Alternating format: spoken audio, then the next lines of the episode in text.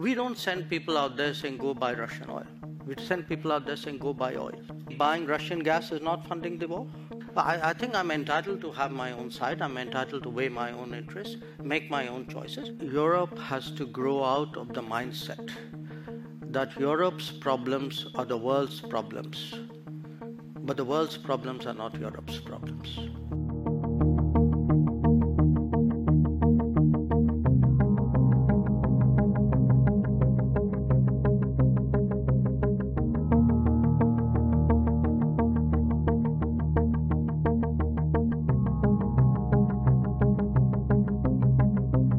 In terms of uh, our oil purchases, we don't send people out there saying go buy Russian oil. We send people out there saying go buy oil. Now, you buy the best oil you can in the market.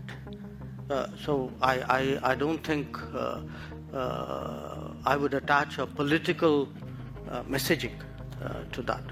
West seems to be quite vociferous in trying to curtail funding for the war in Ukraine, whereas by purchasing this oil uh, for national interest, um, India is being asked, Are you funding this war? So, look, uh, I, I, mean, I don't want to sound argumentative, but then tell me if buying Russian gas is not funding the war?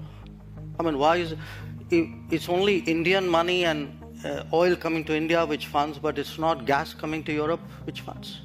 I mean, look, somewhere, I mean, let's, let's be a little even handed out here.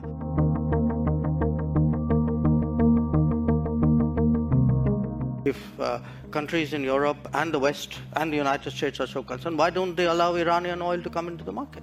Why don't they allow Venezuelan oil to come into the market? I mean, they've squeezed every other source of oil we have. And then say, okay, guys, you must not go into the market and get the best deal for your people. I don't think that's a very fair approach.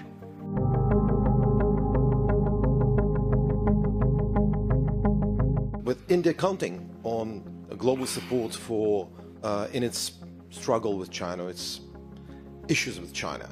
Um, how do you think you'll be trusted by others after that? Why do you think anyone will help Delhi after you didn't help others over Ukraine?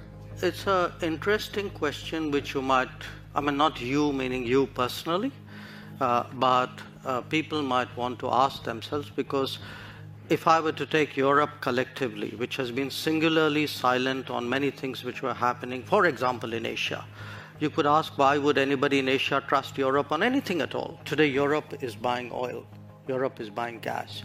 Uh, I just read the new lot of the new package uh, of sanctions. Now, the package is designed in a way in which consideration has been given to the welfare of the population. So, you know, uh, pipelines have a certain carve out. Uh, so, and timelines have been given. It's not like tomorrow morning everything's going to be cut off. So, I, people need to understand if you can be considerate of yourself, surely you can be considerate of other people.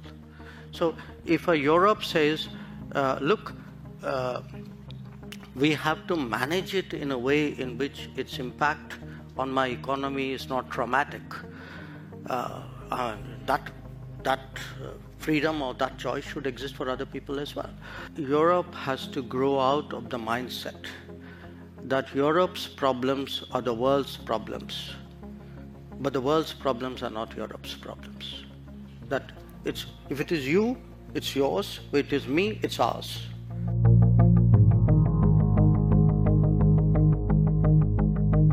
There is a linkage today which is being made you know, a linkage between China and India and what's happening in Ukraine. So come on, guys. I mean, China and India happened way before anything happened in Ukraine. We have a difficult relationship with China. We're perfectly capable of managing it. It's uh, if if uh, I get global uh, understanding and support, obviously it is of help to me. But this idea that I do a transaction that I come in in one conflict because it will help me in conflict too. That's not how the world works. Uh, so, a lot of our problems in China have nothing to do with Ukraine, have nothing to do with Russia. They predate it.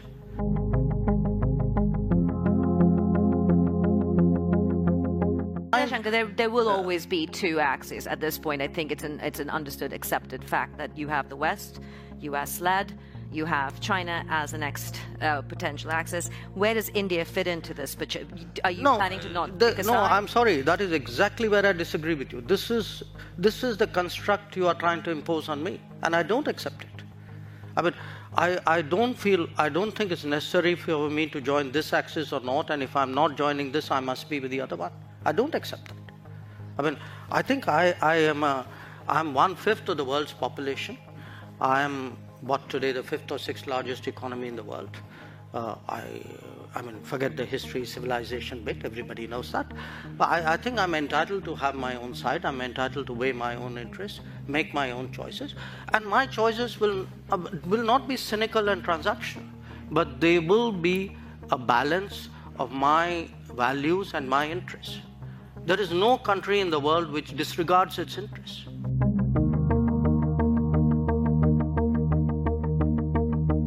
The uh, wheat was going, was actually being stocked for being traded. So, in a way, our goodwill was being used for speculation. So, we had to do something to, to stop that. Uh, because it was also impacting us at home. Our prices were going up. So I want to be very clear what we have done. We have actually said, look, we're not going to give speculators an open access to the Indian market so that the Indian customer and the, the LDCs of the world get the short end of that. And preventing a diversion uh, to high income countries with a greater possibility to buy because what we saw happen with the vaccines, yeah. you know, we don't want to see happen with the wheat, which was the rich people got vaccinated and the poor were left to God and